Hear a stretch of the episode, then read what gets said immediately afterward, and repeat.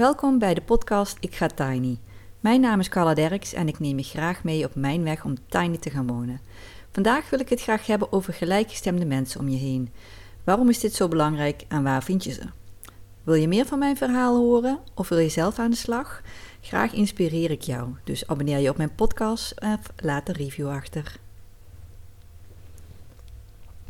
In mijn uh, vorige podcast vertelde ik over twee uh, belangrijke punten voor als je besluit om tiny te gaan wonen. Waar ga je mee beginnen? En uh, één daarvan was, of is voor mij gelijkgestemde zoeken. En in deze aflevering wil ik het er graag met je over hebben. En waarom is het zo belangrijk en waar vind je deze mensen? Gelijkgestemde mensen ontmoeten heeft voor mij echt het verschil gemaakt. Vandaar dat ik daar ook graag deze aflevering over wil maken. Toen ik net begon met mijn tiny house avontuur, uh, kreeg ik nogal wat negatieve reacties. Waarom zou je dat willen? Dat is niet realistisch. Na een jaar ben je er toch klaar mee en uh, financieel is het niet haalbaar. En ga zo maar door. Niet echt motiverend als je net een nieuw plan hebt gemaakt om mee aan de slag te gaan.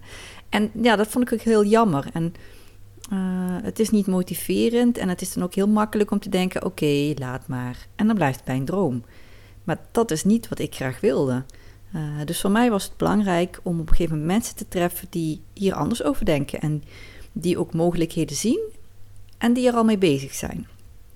En zij kunnen mij dan ook laten zien dat het wel kan. En daar was ik naar op zoek. En het was voornamelijk ook op zoek naar positieve energie.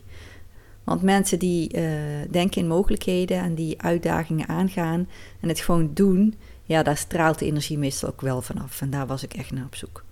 Ze zeggen ook wel eens, je bent de som van de mensen om je heen.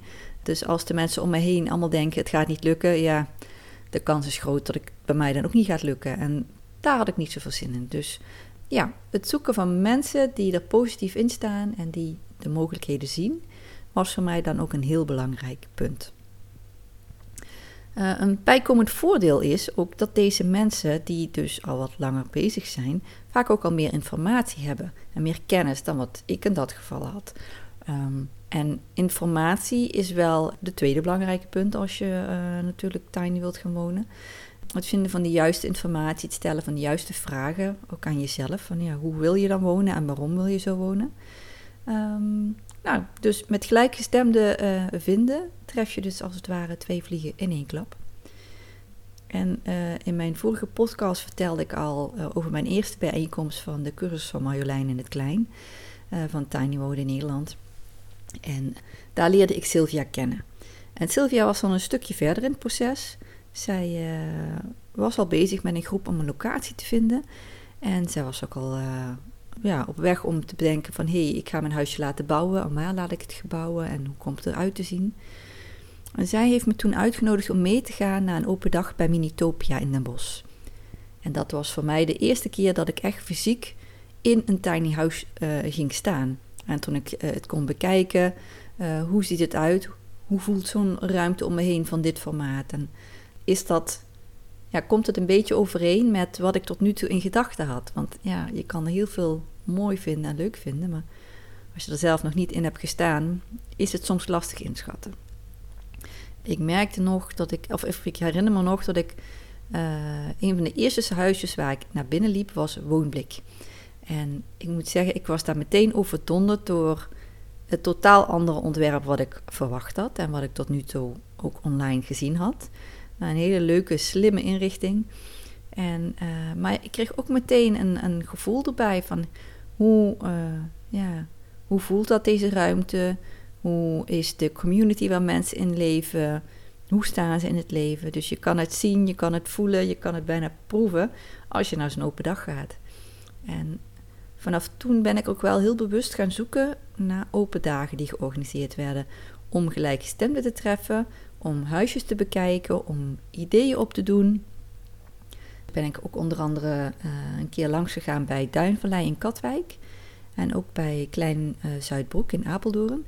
En van dat laatste bezoek heb ik ook een, um, een blogpost gemaakt. Die kun je op mijn website terugvinden. Ik ga Tiny. Ik ben ook een keer gaan kijken bij een tiny house bouwer in Apeldoorn. Bij uh, Your Tiny House is het, als ik het goed heb. En uh, ook daar heb ik een heel leuk huis gezien. Um, en uh, die kun je ook terugvinden op mijn website. Ja, ik kan je dat zeker aanraden, omdat het je gewoon inspireert, motiveert en ga zo maar door.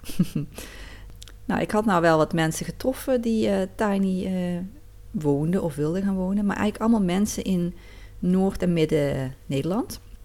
En ik woon zelf in Limburg. Ja, en dan is het toch wel heel fijn als je ook mensen treft in jouw eigen omgeving. En toen ben ik uh, op social media gaan zoeken van, goh, zijn er mensen in Limburg die al tiny wonen? Uh, zijn er mensen die zich samenpakken? En zo ben ik uiteindelijk in contact gekomen met uh, Ginny en Richard. Zij woonden al in een tiny house in Maria Hoop.